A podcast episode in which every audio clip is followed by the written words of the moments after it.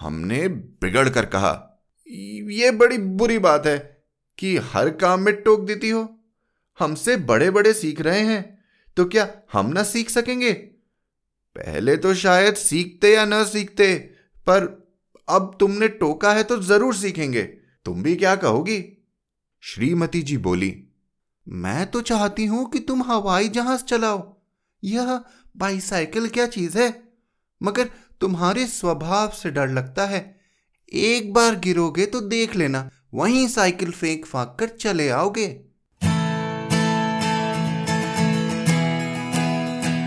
आप सुन रहे हैं कहानी जानी अनजानी पीयूष अग्रवाल के साथ। चलिए आज की कहानी का सफ़र शुरू करते हैं। नमस्कार दोस्तों कैसे हैं आप? कहानी जानी अनजानी के मज़े ले रहे हैं। हमें कहा गया है कि लोग इस पॉडकास्ट को अलग अलग तरीके से सुनते हैं। खाना बनाते समय, सोते समय, बर्तन धोते समय, यहाँ तक कि नहाते समय भी। आप अभी क्या कर रहे हैं? जिस भी पॉडकास्ट ऐप पर आप ये सुन रहे हैं, वहाँ कमेंट या रिव्यू डालकर हमें बताएँ। एप्पल पॉडकास्ट रिव्यू में न्यूजीलैंड से अकितम कहते हैं कि उन्होंने दो वीक के रोड ट्रिप में सारी कहानियाँ सुन ली। अरे वाह, ये सुनकर तो मेरा दिल बाग बाग हो गया। वैसे, कैसा लगा आपको हमारा पिछला एपिसोड, जिसमें हमने बात की थी संदीप शिखर जी से, लघु कथाओं को बारीकी से समझने के लिए? क्या हमें ऐसे और एपिसोड बनाने चाहिए? हमें ज़रूर लिख भेजिए hello at the rate Piyush Agarwal dot com पर। त्योहारों का वक्त है, कुछ ना कुछ काम में मशरूफ होंगे आप सब। लेकिन अब समय है इसी बीच हमारे साथ एक सवारी पर चलने का। और उस पर भी सवारी साइकिल की हो तो क्या बात है? क्या आपको याद है जब आपने साइकिल चलाना सीखा था? चलिए उन भूली बिसरी यादों को याद करते हैं। आज की कहानी का नाम है साइकिल की सवारी। अब हमारे लेखक ये सवारी कर पाए या फिर पड़ गई उन पर साइकिल भारी, ये तो आपको कहानी में ही पता चलेगा। इस कहानी को लिखा है हिंदी और उर्दू के साहित्यकार सुदर्शन जी ने। उनका वास्तविक नाम पंडित बद्रीनाथ भट्ट था। इनका जन्म 1886 में सियालकोट, वर्तमान पाकिस्तान में हुआ। उन्होंने अपनी प्राय सभी प्रसिद्ध कहानियों में समस्याओं का आदर्शवादी समाधान प्रस्तुत किया है। उनकी कहानियों का मुख्य लक्ष्य समाज व राष्ट्र को स्वच्छ व सुदृढ़ बनाना रहा था। सुदर्शन 1945 में महात्मा गांधी द्वारा प्रस्तावित अखिल भारतीय हिंदुस्तानी प्रचार सभा वर्धा की साहित्य परिषद के सम्मानित सदस्यों में से एक थे। इनके बारे में और जानकारी के लिए आप हमारी website Piyush Agarwal dot com के शो नोट्स पर पढ़ सकते हैं। तो चलिए शुरू करते हैं आज की सवारी। मेरा मतलब है कहानी।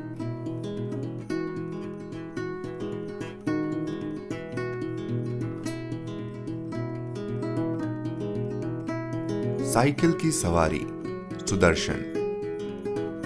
भगवान ही जानता है कि जब मैं किसी को साइकिल की सवारी करते या हारमोनियम बजाते देखता हूँ, तब मुझे अपने ऊपर कैसी दया आती है। सोचता हूँ, भगवान ने ये दोनों विद्याएँ भी खूब बनाई हैं। एक से समय बचता है, दूसरी से समय कटता है। मगर तमाशा देखिए हमारे प्रारब्ध में कलयुग की ये दोनों विद्याएँ नहीं लिखी गई। न साइकिल चला सकते हैं, न बाजा ही बजा सकते हैं। पता नहीं कब से ये धारणा हमारे मन में बैठ गई कि हम सब कुछ कर सकते हैं, मगर ये दोनों काम नहीं कर सकते। शायद 1932 की बात है कि बैठे बैठे ख्याल आया कि चलो साइकिल चलाना सीख ले और इसकी शुरुआत यूँ हुई कि हमारे लड़के ने चुप चुपाते में यह विद्या सीख ली और हमारे सामने से सवार होकर निकलने लगा। अब आपसे क्या कहे कि लज्जा और घृणा से कैसे कैसे ख्याल हमारे मन में उठे? सोचा, क्या हम ही जमाने भर के फिसड्डी रह गए हैं?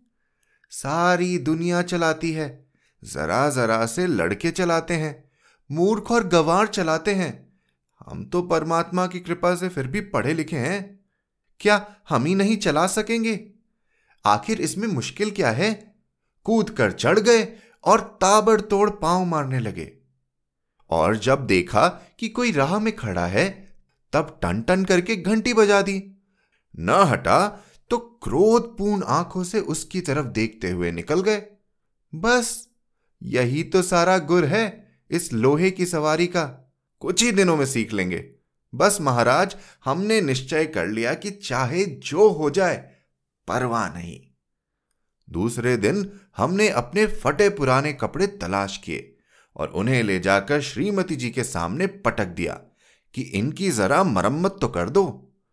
श्रीमती जी ने हमारी तरफ़ अचरज भरी दृष्टि से देखा और कहा, इन कपड़ों में अब जान ही कहा है कि मरम्मत करूँ? इन्हें तो फेंक दिया था। आप कहाँ से उठा लाए? वहीं जाकर डाल आइए। हमने मुस्कुराकर श्रीमती जी की तरफ़ देखा और कहा, तुम हर समय बहस न किया करो। आखिर मैं इन्हें ढूंढ ढांड कर लाया हूँ तो ऐसे ही तो नहीं उठा लाया। कृपया करके इनकी मरम्मत कर डालो। मगर श्रीमती जी बोली, पहले बताओ, इनका क्या बनेगा? हम चाहते थे कि घर में किसी को कानो कान खबर ना हो और हम साइकिल सवार बन जाएँ। और इसके बाद जब इसके पंडित हो जाएँ, तब एक दिन जहांगीर के मकबरे को जाने का निश्चय करें। घर वालों को टांगे में बिठा दें और कहें तुम लोग चलो हम दूसरे टांगे में आते हैं। जब वे चले जाएँ तब साइकिल पर सवार होकर उनको रास्ते में मिले। हमें साइकिल पर सवार देखकर उन लोगों की क्या हालत होगी? हैरान हो जाएँगे। आँखें मल मल कर देखेंगे कि कहीं कोई और तो नहीं। परंतु हम गर्दन टेढ़ी करके दूसरी तरफ़ देखने लग जाएँगे। जैसे हमें कुछ मालूम ही नहीं है, जैसे ये सवारी हमारे लिए साधारण बात है। झक मार कर बताना पड़ा कि रोज रोज टांगे का खर्च मारे डालता है। साइकिल चलाना सीखेंगे। श्रीमती जी ने बच्चे को सुलाते हुए हमारी तरफ़ देखा और मुस्कुराकर बोली, मुझे तो आशा नहीं है कि यह बेल आपसे मत्थे चढ़ सके। खैर, यत्न करके देख लीजिए, मगर इन कपड़ों का क्या बनेगा? हमने जरा रोप से कहा, आखिर बाईसाइकिल में एक दो बार गिरेंगे या नहीं? और गिरने से कपड़े फटेंगे या नहीं? जो मूर्ख है, वो नए कपड़ों का नुकसान कर बैठते हैं। जो बुद्धिमान है, वो पुराने कपड़ों से काम चलाते हैं। मालूम होता है, हमारी इस युक्ति का कोई जवाब हमारी स्त्री के पास न था, क्योंकि उन्होंने उसी समय मशीन मंगवाकर उन कपड़ों की मरम्मत शुरू कर दी। हमने इधर बाज़ार जाकर जम्बक के दो डिब्बे खरीद लिए, कि चोट लगते ही उसी समय इलाज किया जा सके। इसके बाद जाकर एक खुला मैदान तलाश किया, ताकि दूसरे दिन से साइकिल सवारी का अभ्यास किया जा सके। अब यह सवाल हमारे सामने था कि अपना उस्ताद किसे बनाएँ? इसी उधेड़ बुन में बैठे थे कि तिवारी लक्ष्मी नारायण आ गए और बोले, क्यों भाई, हो जाए एक बाजी शतरंज की। हमने सिर हिलाकर जवाब दिया नहीं साहब आज तो जी नहीं चाहता। क्यों? यदि जीना चाहे तो क्या करें? यह कहते कहते हमारा गला भर आया। तिवारी जी का दिल पसीज गया। हमारे पास बैठकर बोले अरे भाई मामला क्या है? स्त्री से झगड़ा तो नहीं हो गया? हमने कहा तिवारी भैया क्या कहें? सोचा था लाओ साइकिल की सवारी सीख ले। मगर अब कोई ऐसा आदमी दिखाई नहीं देता जो हमारी सहायता करे।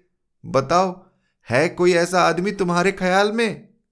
तिवारी जी ने हमारी तरफ़ बेबसी की आँखों से ऐसे देखा, मानो हमको कोई खजाना मिल रहा है और वे खाली हाथ रह जाते हैं।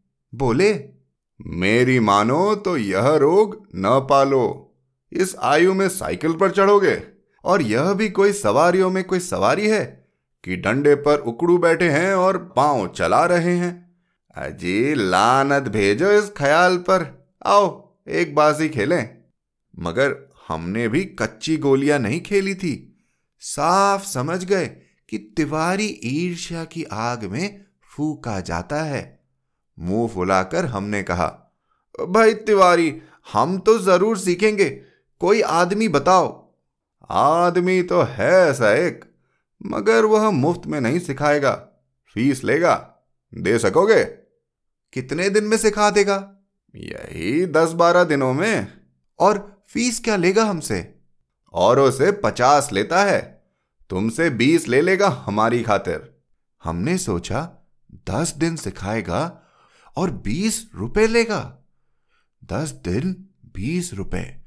बीस रुपए दस दिन, अर्थात दो रुपए रोज़ाना, अर्थात साठ रुपए महीना, और वो भी केवल दो घंटे के लिए। ऐसी तीन चार ट्यूशनें मिल जाएँ तो ढाई तीन सौ रुपए मासिक हो जाएगा। हमने तिवारी जी से तो इतना ही कहा कि जाओ जाकर मामला तय कराओ, मगर जी में खुश हो रहे थे कि साइकिल चलाना सीख गए तो एक ट्रेनिंग स्कूल खोल दें और तीन चार सौ रुपए मासिक कमाने लगे। इधर तिवारी जी मामला तय करने गए। इधर हमने ये शुभ समाचार जाकर श्रीमती जी को सुना दिया कि कुछ दिनों में हम लोग ऐसा स्कूल खोलने वाले हैं, जिसमें तीन चार सौ रुपए मासिक आमदनी होगी। श्रीमती जी बोली, तुम्हारी इतनी आयु हो गई है, मगर ओछापन न गया। पहले आप तो सीख लो फिर स्कूल खोलना। मैं तो समझती हूँ कि तुम ही ना सीख सकोगे, दूसरों को सिखाना तो दूर की बात है। हमने बिगड़ कर कहा यह बड़ी बुरी बात है कि हर काम में टोक देती हो। हमसे बड़े बड़े सीख रहे हैं तो क्या हम ना सीख सकेंगे? पहले तो शायद सीखते या ना सीखते, पर अब तुमने टोका है तो ज़रूर सीखेंगे। तुम भी क्या कहोगी? श्रीमती जी बोली मैं तो चाहती हूँ कि तुम हवाई जहाज़ चलाओ। यह बाईसाइकिल क्या चीज़ है? मगर तुम्हारे स्वभाव से डर लगता है। एक बार गिरोगे तो देख लेना, वहीं साइकिल फेंक फाक कर चले आओगे। इतने में तिवारी जी ने बाहर से आवाज़ दी। हमने बाहर जाकर देखा तो उस्ताद साहब खड़े थे। हमने शरीफ विद्यार्थियों के समान श्रद्धा से हाथ जोड़कर प्रणाम किया। और चुपचाप खड़े हो गए। तिवारी जी बोले, यह तो बीस पर मान ही नहीं रहे थे। बड़ी मुश्किल से मनाया है। पेशगी लेंगे। कहते हैं, पीछे कोई नहीं देता। अरे भाई, हम देंगे। दुनिया लाख बुरी है, मगर फिर भी भले आदमियों से खाली नहीं है। यह बस चलाना सिखा दे। फिर देखे, हम इनकी क्या क्या सेवा करते हैं। मगर उस्ताद साहब नहीं माने। बोले फ़ीस पहले लेंगे। और यदि आपने नहीं सिखाया तो? नहीं सिखाया तो फ़ीस लौटा देंगे। और यदि नहीं लौटाया तो? इस पर तिवारी जी ने कहा। अरे साहब क्या यह तिवारी मर गया है? शहर में रहना हराम कर दूँ बाज़ार में निकलना बंद कर दूँ। फ़ीस लेकर भाग जाना कोई हँसी खेल है? जब हमें विश्वास हो गया कि इसमें कोई धोखा नहीं है तब हमने फ़ीस के रुपए लाकर उस्ताद को भेंट कर दिए और कहा उस्ताद, कल सवेरे ही आ जाना, हम तैयार रहेंगे। इस काम के लिए कपड़े भी बनवा लिए हैं।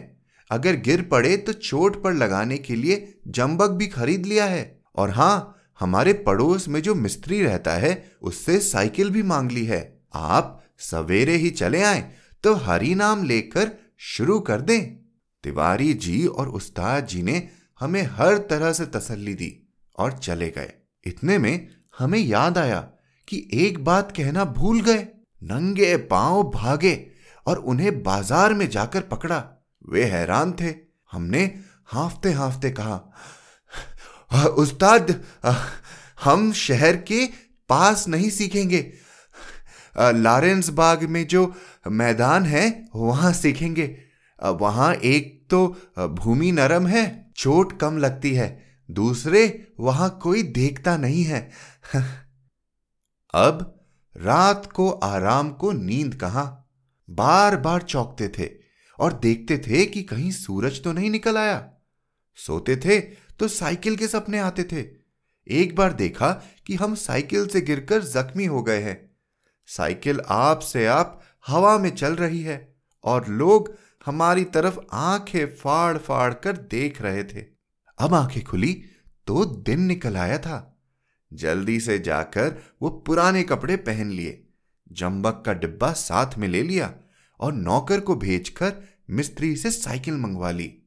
इसी समय उस्ताद साहब भी आ गए और हम भगवान का नाम लेकर लॉरेंस बाग की ओर चले। लेकिन अभी घर से निकले ही थे कि एक बिल्ली रास्ता काट गई और लड़के ने छींक दिया। क्या कहें कि हमें कितना क्रोध आया उस नामुराद बिल्ली पर और उस शैतान लड़के पर। मगर क्या करते? दांत पीस कर रह गए। एक बार फिर भगवान का पावन नाम लिया और आगे बढ़े।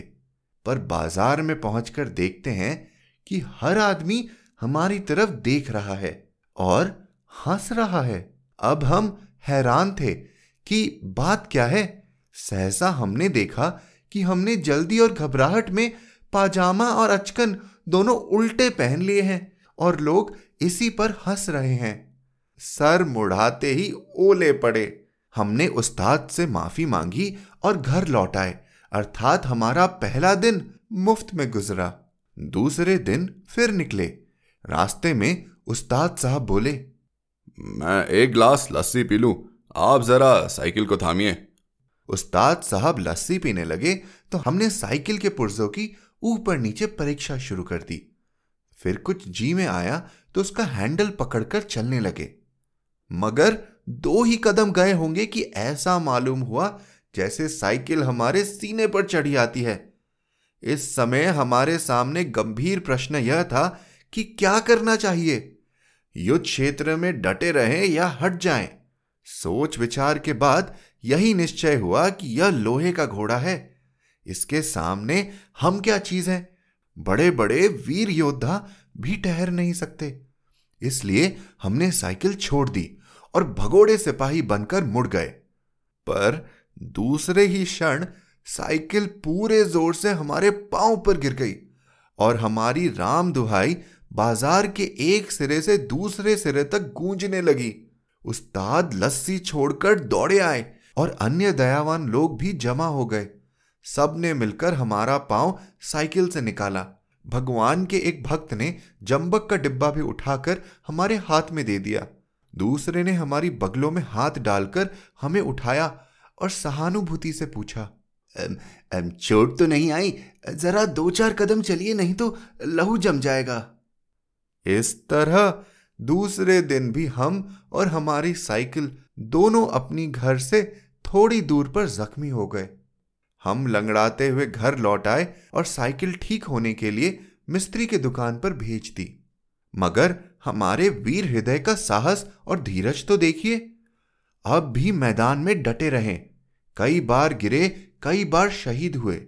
घुटने तोड़वाए, कपड़े फड़वाएँ, पर क्या मजाल, जो जी छूट जाए। आठ नौ दिनों में साइकिल चलाना सीख गए थे। लेकिन अभी उस पर चढ़ना नहीं आता था। कोई परोपकारी पुरुष सहारा देकर चढ़ा देता तो फिर लिए जाते थे।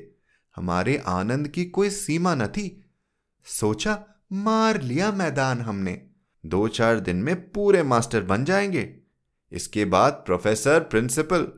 इसके बाद ट्रेनिंग कॉलेज, फिर तीन चार सौ रुपए मासिक। तिवारी जी देखेंगे और ईर्ष्या से जलेंगे। उस दिन उस्ताद जी ने हमें साइकिल पर चढ़ा दिया और सड़क पर छोड़ दिया कि ले जाओ, अब तुम सीख गए। अब हम साइकिल चलाते थे और दिल ही दिल फूले न समाते थे। मगर हाल यह था कि कोई आदमी सौ गज के फासले पर होता तो हम गला फाड़ फाड़ कर चिल्लाना शुरू कर देते।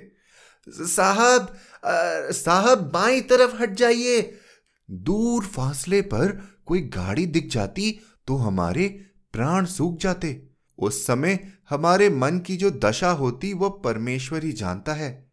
जब गाड़ी निकल जाती तब कहीं जाकर हमारी जान में जान आती। सहसा सामने से तिवारी जी आते हुए दिखे। हमने उन्हें भी दूर से ही अल्टीमेटम दिया कि तिवारी जी बाई तरफ़ हो जाएँ, वरना साइकिल तुम्हारे ऊपर चढ़ा देंगे। तिवारी जी ने अपनी छोटी छोटी आँखों से हमारी तरफ़ देखा। और मुस्कुरा कर कहा, अरे, जरा एक बात तो सुनते जाओ। हमने एक बार हैंडल की तरफ़, दूसरी बार तिवारी जी की तरफ़ देखकर कहा, इस समय बात सुन सकते हैं, देखते नहीं हो साइकिल पर सवार हैं। तिवारी जी बोले तो क्या जो साइकिल चलाते हैं, वो किसी की बात नहीं सुनते हैं? बड़ी ज़रूरी बात है, जरा उतर आओ। हमने लड़खड़ाती हुई साइकिल को संभालते हुए जवाब दिया उतर जाएँगे तो चढ़ाएगा कौन? अभी चलाना सीखा है, चढ़ना नहीं सीखा। तिवारी जी भी चिल्लाते ही रह गए। हम आगे निकल गए। इतने में सामने से टांगा आता दिखाई दिया। हमने उसे भी दूर से ही डांट दिया। भाई, बाई तरफ़! अभी नए चलाने वाले हैं। टांगा बाई तरफ़ हो गया। हम अपने रास्ते चले जा रहे थे। एकाएक पता नहीं घोड़ा भड़क उठा या टांगे वाले को शरारत सूझी, जो भी हो, टांगा हमारे सामने आ गया। हमारे हाथ पाँव फूल गए। जरा सा हैंडल घुमा देते तो हम दूसरी तरफ़ निकल जाते। मगर बुरा समय आता है तो बुद्धि पहले ही भ्रष्ट हो जाती है। उस समय हमें ख्याल ही ना आया कि हैंडल घुमाया भी जा सकता है। फिर क्या था? हम और हमारी साइकिल दोनों ही टांगे के नीचे आ गए और हम बेहोश हो गए। जब हम होश में आए तो हम अपने घर में थे और हमारी देह पर कितनी ही पट्टियाँ बंधी थी। हमें होश में देखकर श्रीमती जी ने कहा, क्यों? अब क्या हाल है? मैं कहती ना थी, साइकिल चलाना न सीखो। उस समय तो किसी की सुनते ही न थे। हमने सोचा, लाओ, सारा इल्ज़ाम तिवारी जी पर लगा दे और आप साफ़ बच जाएँ। बोले ये सब तिवारी जी की शरारत है। श्रीमती जी ने मुस्कुरा कर जवाब दिया, यह तो तुम उसको चकमा दो जो कुछ जानता ना हो। उस टांगे पर मैं ही तो बच्चों को लेकर घूमने निकली थी कि चलो सैर भी कराएँगे और तुम्हें साइकिल चलाते भी देख आएँगे। हमने निरुत्तर होकर आँखें बंद कर ली। उस दिन के बाद फिर कभी हमने साइकिल को हाथ न लगाया।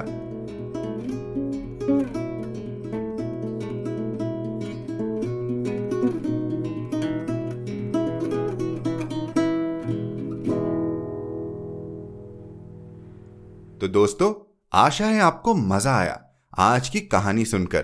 क्या इस कहानी ने आपको याद दिला दिया? कोई किस्सा आपकी साइकिल की सवारी से जुड़ा हुआ? हमें ज़रूर लिख भेजिए hello at the rate Piyush Agarwal dot com पर। इस गुदगुदी कहानी को और लोगों के साथ शेयर करें और उनके मुस्कुराहट का कारण बने।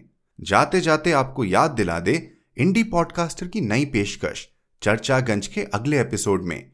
हम बात करेंगे कथावाचक समीर गोस्वामी जी से, जिन्हें प्रेमचंद की कहानियों और कहानी सुनो पॉडकास्ट के लिए जाना जाता है। अगले बुधवार देखिए इंडी पॉडकास्टर के यूट्यूब चैनल पर। और बताइए, आपको कैसा लग रहा है चर्चागंज का सफ़र? इसी नोट पर आपसे विदा लेता हूँ। हमें सब्सक्राइब करना न भूलें। और अगर आज की कहानी अच्छी लगी तो एप्पल पॉडकास्ट पर रिव्यू भी शेयर करें।